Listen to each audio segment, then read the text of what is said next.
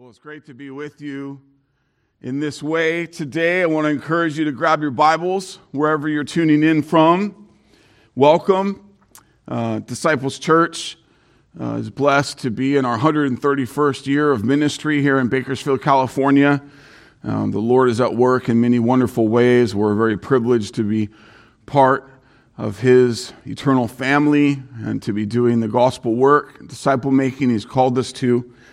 Um, we are in the middle of our sermon series through the wonderful letter of Ephesians. If you will turn there in your Bible to the New Testament letter of Ephesians, uh, we continue today in chapter 2, and I'll be preaching verse 11 and 12 today. As you turn there, I want to share with you a testimony that I read that I think sets up our time in God's Word today really well. A well known Bible teacher Harry Ironside tells a story of a time when he was on a train to go preach. And in his train trip, a lady approached him and the gentleman that he was with. And she said, Gentlemen, gentlemen, if you'll cross my palm with silver, I will tell you your past, your present, present, and your future. He responded to her offer with, That's not necessary. I, have already been told my past, my present, and my future from an expert. He then proceeded to pull out his New Testament and read to her from Ephesians chapter 2, starting in verse 1. He said, Here's my past. And you were dead in the trespasses and sins in which you once walked, following the course of this world, following the prince of the power of the air the spirit that is now at work in the sons of disobedience, among whom we all once lived in the passions of our flesh, carrying out the desires of the body and mind, and were by nature children of wrath, like the rest of mankind. The woman said, That is plenty. I do not want to hear any more. But Ironside said, But wait, here is my present. But God, being rich in mercy, because of the great love with which he loved us, even when we were dead in our trespasses, made us alive together with Christ. By grace you have been saved, and raised us up with him, and seated us with him in the heavenly places in Christ Jesus. Ephesians 2 4 through 6. No more, she protested. But Ironside kept on, saying, Here is my future. Ephesians 2 7, so that in the coming ages he might show the immeasurable riches of his grace in kindness toward us in Christ Jesus. By this point, she was up on her feet and beginning to move down the aisle of the train, murmuring under her breath, I picked the wrong man. I picked the wrong man. For the sake of reminding us of the next few verses that lead us up to where we pick up today in verse 11. Let me read to you verse 8 through 10. For by grace you have been saved through faith, and this is not your own doing. It is the gift of God, not a result of works, so that no one may boast. For we are his workmanship, created in Christ Jesus for good works which God prepared beforehand that we should walk in them. Ephesians 2 1 through 10 is such a powerful testimony of the gospel of our Lord Jesus Christ. The gracious work of a holy God to save undeserving sinners into eternal glory. What a gift these words are to our souls, church. I pray the work that we've done in the last 10 weeks to preach through these 10 verses have built a true foundation under your feet for who you were in sin, who you are in Christ, and who you will be with God forever. As we turn to the second half of the chapter now, Ephesians chapter 2, Paul is going to essentially highlight the past present, and future of his listeners again. But his focus is going to add another layer of emphasis this time around. That is, he's going to highlight that his listeners are specifically Gentiles who were saved by grace through faith in Christ. Today we will see the wonderful reality that Jesus brings for all who believe in him alone, all who are in the new covenant of our Lord. For as Paul makes clear in Galatians chapter 3, 26 through 29, for in Christ Jesus you are all sons of God through faith. For as many of you as were baptized into Christ have put on Christ. There is neither Jew nor Greek. There is neither slave nor free. There is no male and female for you are all one in Christ Jesus.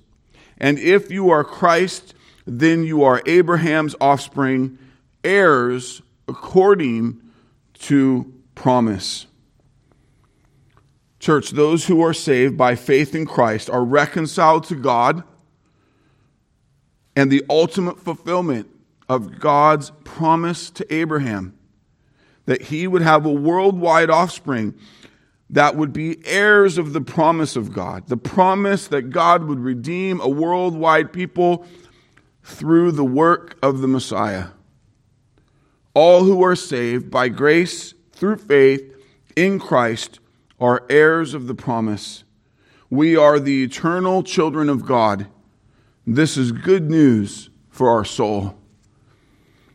I will also say the timing of our God ordained arrival at this text is also particularly sweet, a sweet gift, considering that we've just finished uh, a, an amazing journey um, that Elder Matt walked us through in his faithful work to teach us about the covenants of God.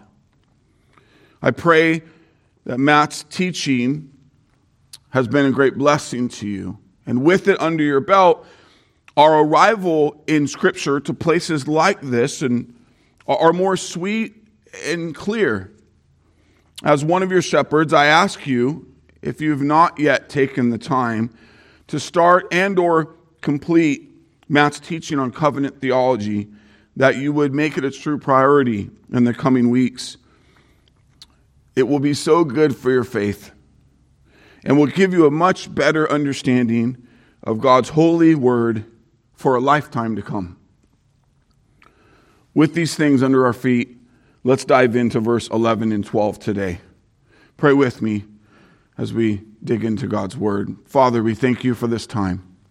We thank you for this wonderful gift of your written word to study, to know it, to know you, that we would worship you, that we would live for you. Lord, help us to repent of all the ways that we've made our Christian faith what we want it to be, how we want it to look. But instead, God, you would give us clarity. You would give us biblical wisdom and insight, that we would be obedient to you, that we'd understand truly what we've come out of, who we are in Christ, and what we look forward to in our life and eternity to come. Lord, I thank you for the faithful work of Paul and these words to enrich our soul and stir our affections for you. Teach us, lead us. In Jesus' name we pray. Amen. Ephesians chapter 2, verse 11 begins with, Therefore, remember. Paul just finished one of the most clear and pointed declarations for how God saves and what it means for the undeserving sinner to be saved by God's amazing grace as we saw in verse 1 through 10. Now, verse 11, Paul says, therefore, or you could say, because of the things I've just said, because they're true, and true of you who belong to Christ, he says, remember. This is a rare imperative statement in this letter. An imperative statement is advice or direction to the listener. After 33 verses of Indicative statements, those are statements of fact. Paul gives us something specific to do, to remember. This is a super important way that God ordains the writers of Scripture to direct us. Imperatives like repent or believe always follow clear indicative statements about God's grace, His sovereign work, especially in the work of Christ on our behalf. If we get the indicative facts of the gospel wrong, or the imperative commands that follow wrong, we get the gospel wrong. If we do this or that without clarity about what God has done, then our doing can become nothing more than moralistic conformity. If we obey commands to repent or believe, but that belief is based on misunderstanding about what God has done, it leads people to believe in different gospels altogether.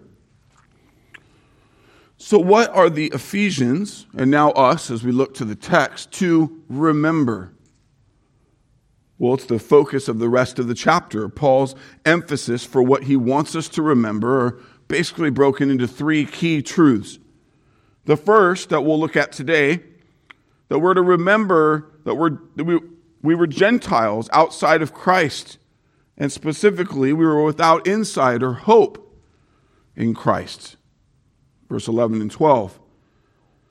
We're to remember, second, what, what God has done for his elect through Christ. This will be the focus of verse 13 through 18. And finally, to remember who we are now becoming in Christ verse 19 through 22. The first of these, again, is our focus today, and with it, one of the key aspects of the gospel. This is because the good news is only good news in light of the reality of our desperate need for Christ. To rightly appreciate the good news, we must understand the bad news of our being dead in sin and therefore rightly separated from the holy God. Notice in verse 1 of chapter 2, Paul says, You were. He's going to talk about the bad news, who we were apart from Christ, who we were in our sin.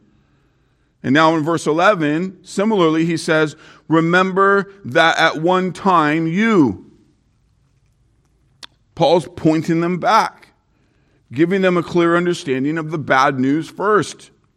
The gospel is only good news if you have a right view and appreciation for the reality of the bad news. Paul consistently circles back to the reality of the former state apart from Christ because when our testimony and self understanding has this rightly in view, then the gospel of our Lord is all the sweeter and game changing.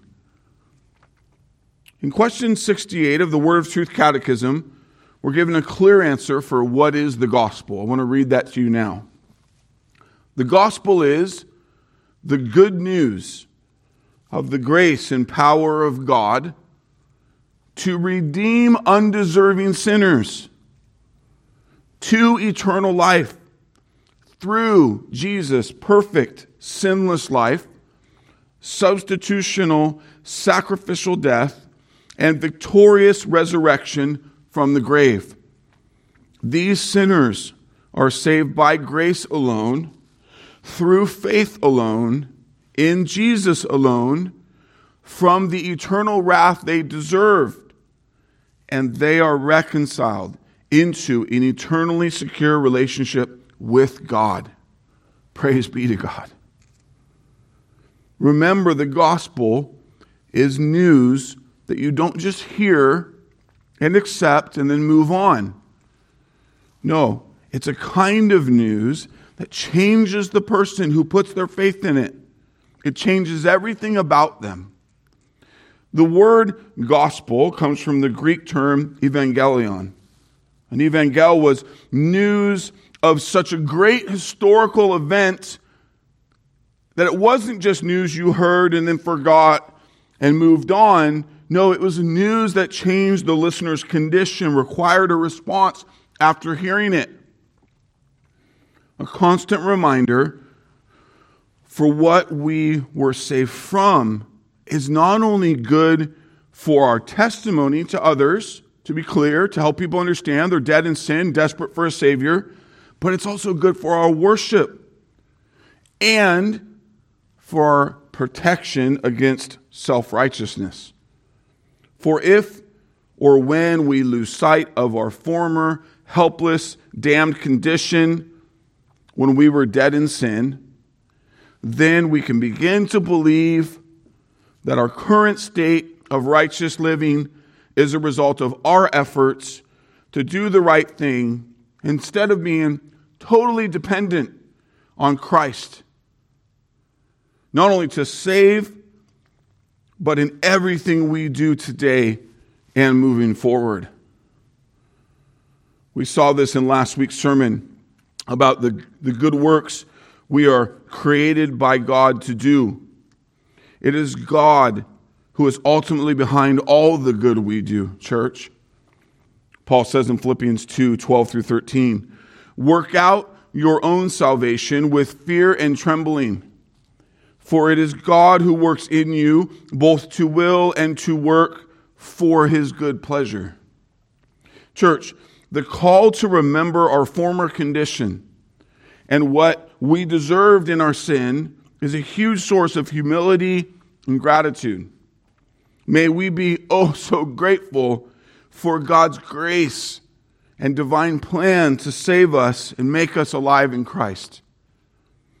With that, let's look to the layers of emphasis for what God ordains Paul to help his brothers and sisters in Christ remember about our former condition. He says in verse 11, Therefore remember that at one time you Gentiles in the flesh, called the uncircumcision by what is called the circumcision, which is made in the flesh by hands. There are two layers of separation that Paul first emphasizes here. The Gentile Christians Paul is writing to in the region of Ephesus were outsiders in two distinct ways. They were Gentiles and they were in the flesh. One deals with horizontal separation, the other with vertical separation. The horizontal separation was from the old covenant that God made with ethnic Israel. Paul refers to them as Gentiles. This most simply means they were not Jews. Gentiles, a simple way to think of who are the Gentiles is anyone who are not ethnic Jews. This matters because prior to the finished work of Christ and the establishment of the new covenant, the covenant that God had made with mankind was focused on the nation of Israel and the commands that they must obey in order to be in good temporary blessing, provision from God. To remind you of the Old Covenant, let me read the answer, question 58 from the Word of Truth Catechism. What is the Old Covenant? The Old Covenant is was a temporary covenant made primarily with Israelites and was defined by the Abrahamic covenant, conditioned by the Mosaic covenant, and focused by the Davidic covenant. This covenant offered temporary blessings but did not offer eternal life. Through promises, types, and shadows, it taught about the Messiah who was to come to fulfill the law, establish the new covenant, and redeem the elect. There was a very special relationship God had with ethnic Israel and or anyone who fulfilled the requirements of the old covenant. But those who were Gentiles, who were non Jews, were not concerned with the things of God and the covenant he had made. In many ways, because they didn't know about it. In other ways, because they were heathens who just didn't care. And as a result, they missed out on the horizontal blessings that God made available in the Old Covenant. The second emphasis of Paul here is to point out how the Christians in the region of Ephesus that he's writing to were separated from God because they were guilty sinners who lived in the flesh. He calls them Gentiles in the flesh. We've seen this already in our study of Ephesians and elsewhere in Scripture. To remind you of a few of the ways that Scripture speaks to this our separation from God because of our sin, because of our enslavement to the flesh. We were, as Ephesians 2 1 says, dead in sin, and you were dead in the trespasses and sins. We were enemies of God. James 4 4, you adulterous people, don't you know that friendship with the world is enmity with God? Therefore, whoever wishes to be a friend of the world makes himself an enemy of God.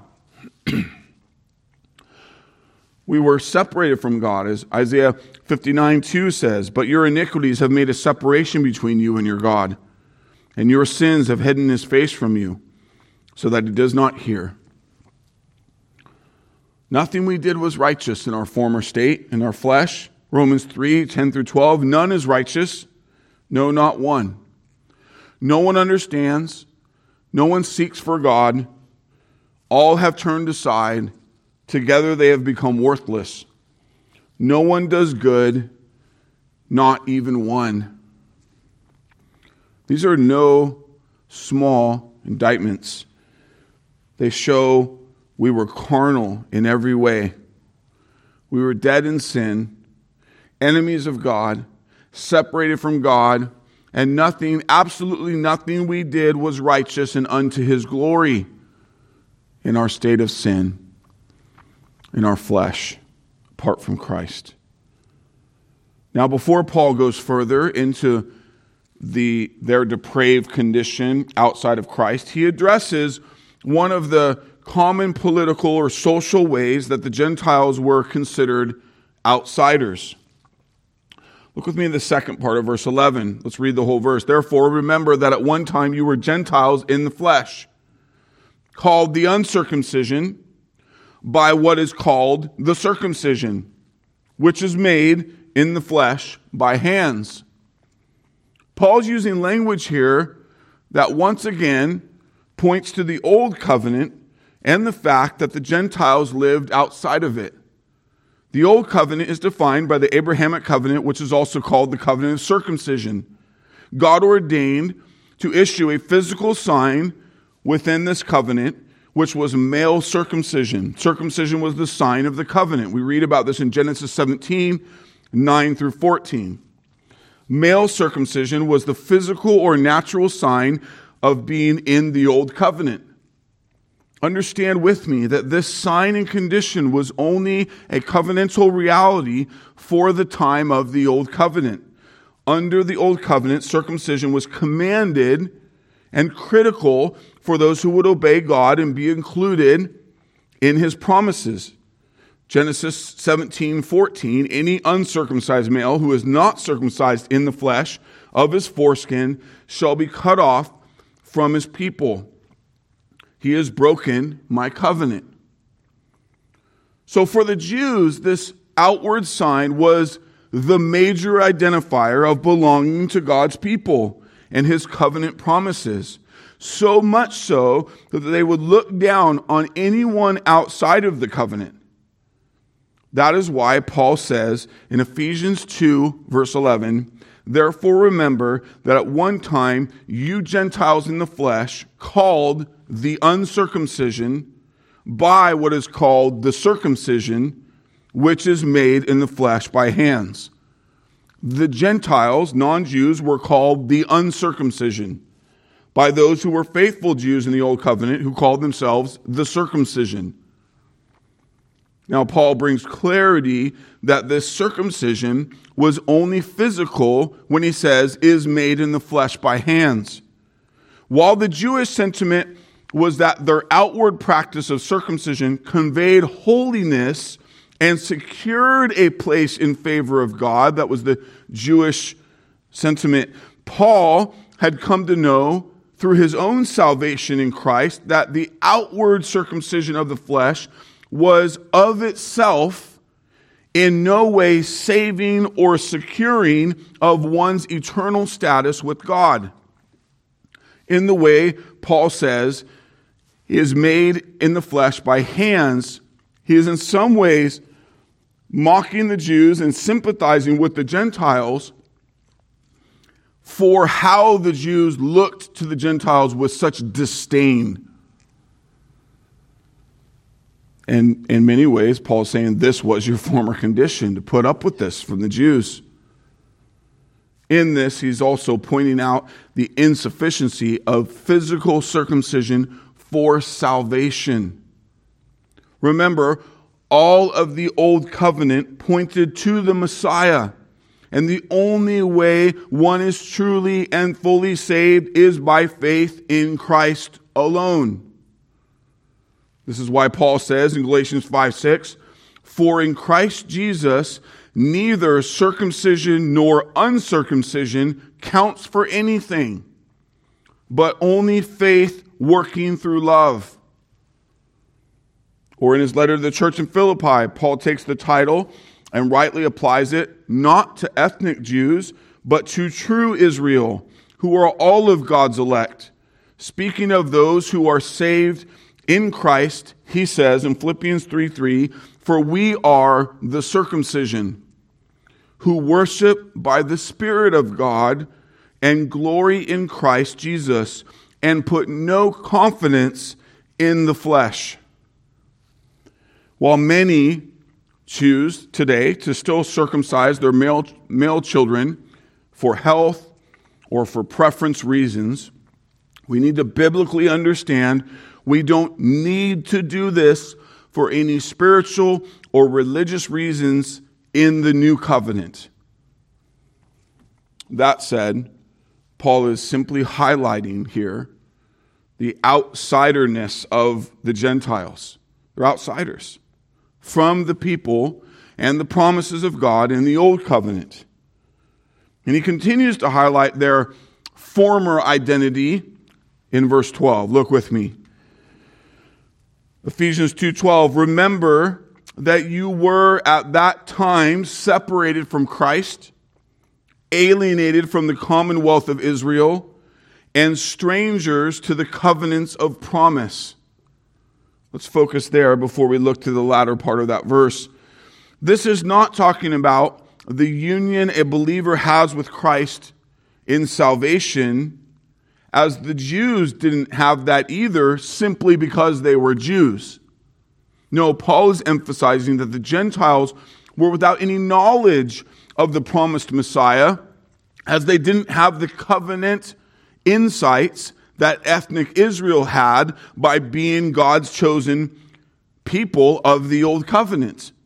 Therefore, the Gentiles didn't have faith in Jesus or love for him or communion with him or subjection to him. They were without any promises of him, his gospel, his government, his laws, and prophecies concerning him. This is more associated with what Paul is saying in Romans chapter 9, 4 through 5, when speaking of the advantages that the Jews had, saying they are Israelites, and to them belong the adoption, the glory, the covenants, the giving of the law, the worship, and the promises. To them belong the patriarchs, and from their race, according to the flesh, is the Christ, who is God over all, blessed forever. Amen. Romans 9, 4 and 5. Did you catch Paul's emphasis in verse 5? From their race, according to the flesh, is the Christ. This is speaking of the privilege the Jews had in the fact that the promised Messiah came from their lineage. It is also pointing to the fact that the Christ came to the Jews first and then the Gentiles. In many of these ways, the Gentile pagans' perspective left them outside of knowing or hoping in the promises of God, especially related to the coming Messiah. This is significant when considering the former position of the Gentiles. Gentiles being all nations outside of ethnic Israel. Why is this significant? Because Christ is the only Redeemer of men, the only mediator between God and man. So to be without knowledge of Christ or hope in Christ, hope for Christ, is to be without knowledge of redemption, without hope for redemption, or access to God. This is a sobering reality. And still is for any current unreached people group in the world who does not have the special revelation of God in His written word, or specifically the gospel of Jesus Christ proclaimed to them. This is the reason, church, why we are so committed to supporting and or sending missionaries to plant churches in unreached people groups. We, the redeemed, the church, have been commissioned by God and under the authority of Christ to go and make disciples of all nations, baptizing them in the name of the Father and of the Son and of the Holy Spirit, teaching them to observe all that Christ has commanded us. So understand with me that for the Gentiles, Paul is writing to, and those who precede them in history, the Gentiles who precede them, there was a special revelation and relationship that God had with ethnic Israel that he didn't have with the other nations. This was a true privilege for Israel, and we see it show itself in many other examples in Holy Scripture. For example, Jesus himself sheds light on what Paul is saying here when Jesus interacted with the Samaritan woman at the well, the Gospel of John, chapter 4. She asked Jesus about the proper place to worship on this mountain or in Jerusalem. Jesus replies in John 4 21 through 22. Jesus said to her, Woman, believe me, the hour is coming when neither on this mountain nor in Jerusalem will you worship the Father. You worship what you do not know. We worship what we know, for salvation is from the Jews. This was Jesus' way of highlighting that God sovereignly chose to reveal himself to ethnic Israel in a very special way in the Old Covenant. And as a non Jew, she's outside of knowing these things. We use the word conversion often describe someone who has left one religious belief system to take on another in our modern day society.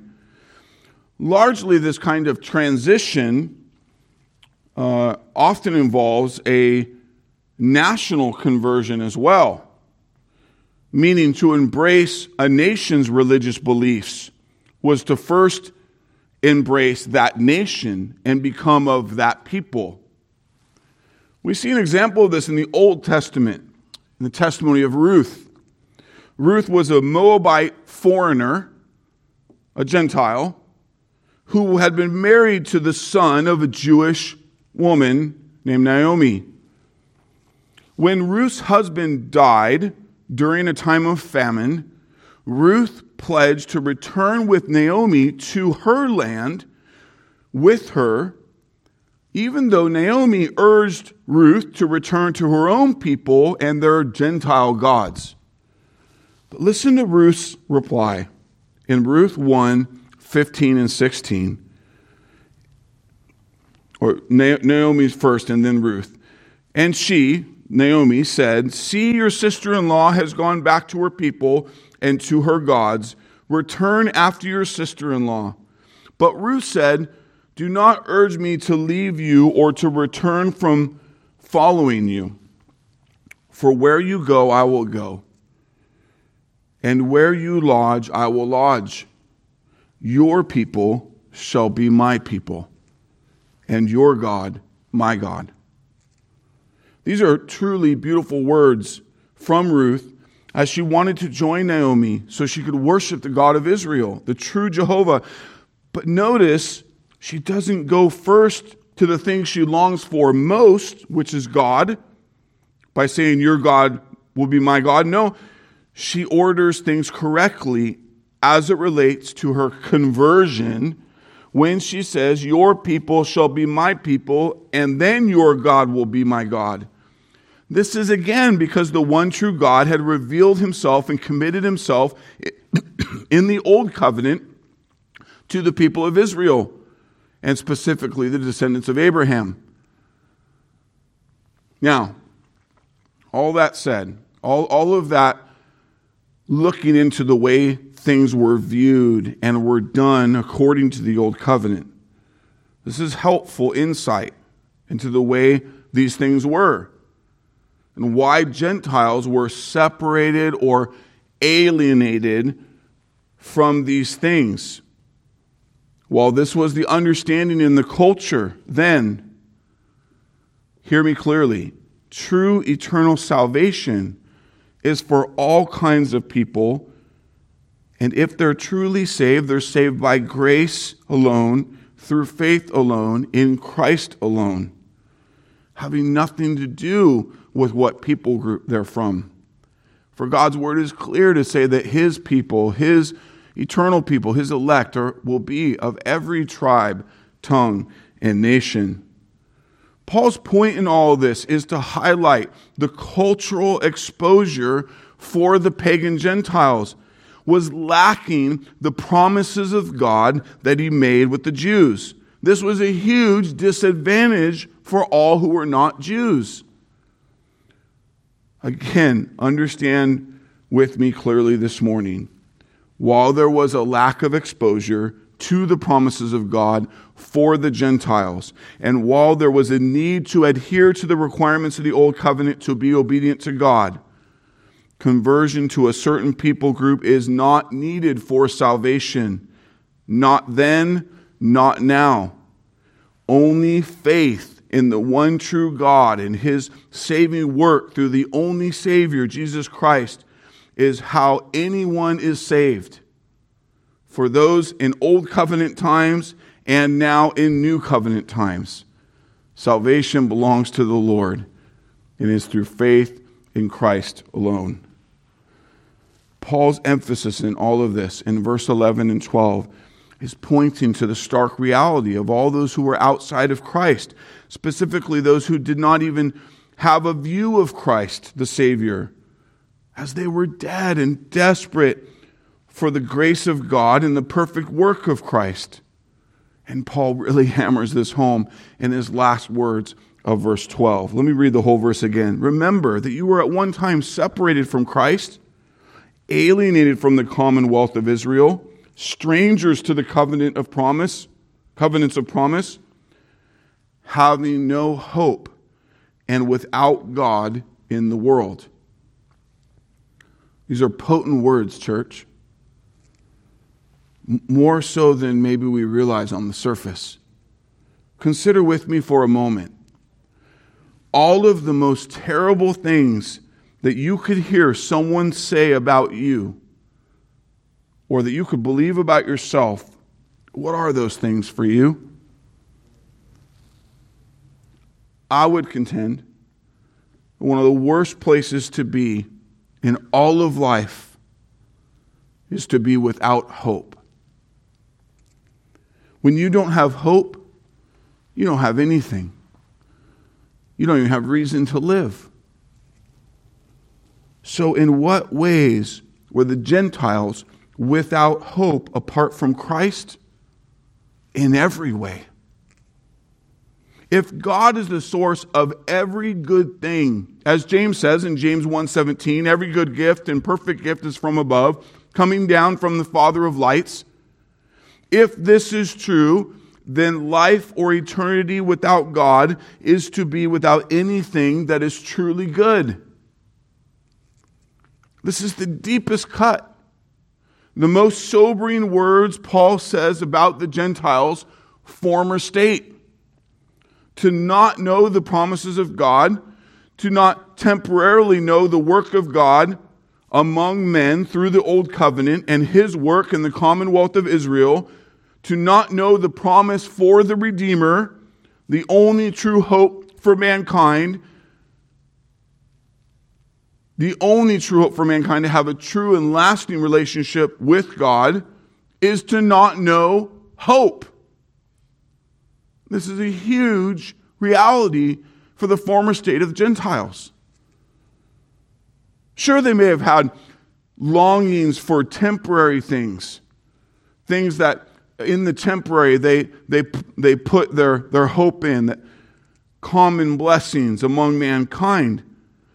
But in all of these things is no lasting hope. For in all of the created is only temporary things, only fleeting things. For all that one might lean on apart from God is temporary and fleeting. Consider for you maybe a marriage, a child, a job money in the bank, a skill, a home, a car, one's health, and on and on. They are all temporary and fleeting. If Ephesians 2 1 through 3 is a picture of our helpless condition apart from God, then Ephesians 2 11 and 12 is a picture of our hopeless condition apart from God.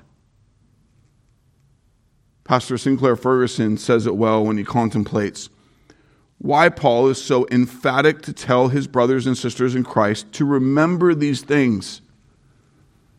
He says, Should they not rather forget these former things now that they are Christians and have entered into the blessing described in chapter 1, verse 4. A view of Paul's writings throughout the New Testament helps us remember that both Jew and Gentile are prone to pride.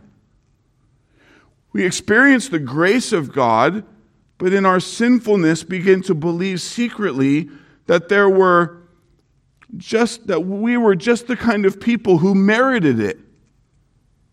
Paul seeks to safeguard his friends against such spiritual amnesia. We need His Word of God echoing regularly in our minds. Remember who you were.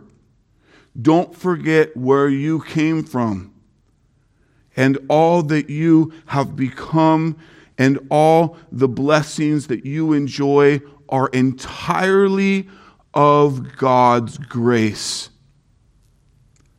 You are by nature a helpless and hopeless Gentile. We had no hope, church, for anything lasting for eternity that is good apart from Christ. No hope for God. This was our sad and sobering position before salvation and it remains the sad and sobering condition for all who remain outside of Christ. But there is good news. Christ came and died and rose again. The risen Savior is why we have living hope that is guarded by the power of God. 1 Peter 1 3. In Christ, the saints have the full assurance of hope until the end Hebrews 6:11. As Paul says in Romans 5 5, hope does not put us to shame because God's love has been poured out into our hearts through the Holy Spirit who has been given to us. Hear me clearly today. Real and lasting hope is only found in God. Our hope is in the life, the death, and the resurrection of God the Son. This is our focus in the annual calendar as we come together next Sunday for the start of what we call Holy Week, beginning with Palm Sunday, and then Good Friday, and then Resurrection Sunday. Church, we will not be shamed. We will not be disappointed Christian, Is your hope built on nothing less than Jesus' blood and righteousness? Do you dare not trust the sweetest frame, but wholly lean on Jesus' name? On Christ is the solid rock we stand, and all other ground is sinking sand. The good news is truly good news because the bad news about our helpless and hopeless and absolutely damned condition outside of Christ was real. Christian, Paul is saying, remember this is who we were. And he's about to say, remember who you are because of Christ. Peek with me at verse 13. But now, in Christ Jesus, you who were once far off have been brought near by the blood of Christ. Praise God for the good news of saving grace in the perfect work of Jesus Christ, our Savior and Lord. If you have not trusted Jesus as Savior and Lord, and you are seeing this gospel news, this work of Christ, this grace of God today, and it is good news to you, it is for you, then repent of your sin and trust in Jesus alone for salvation and be saved. Be connected and committed to the local church, to be equipped, to be discipled, to be raised up, that you will live your days for His glory with Jesus as Lord of your life. Church, let us worship him, for he has set us free. Our chains are broken.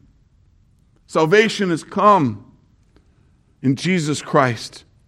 Church, let us testify the reality of death and sin apart from Christ and eternal life because of Christ for all who repent and believe in Jesus alone for salvation. To God be the glory today and forever. Pray with me. Jesus, thank you, God. Praise you, Lord. Father, we thank you for your holy will, for your act of amazing grace.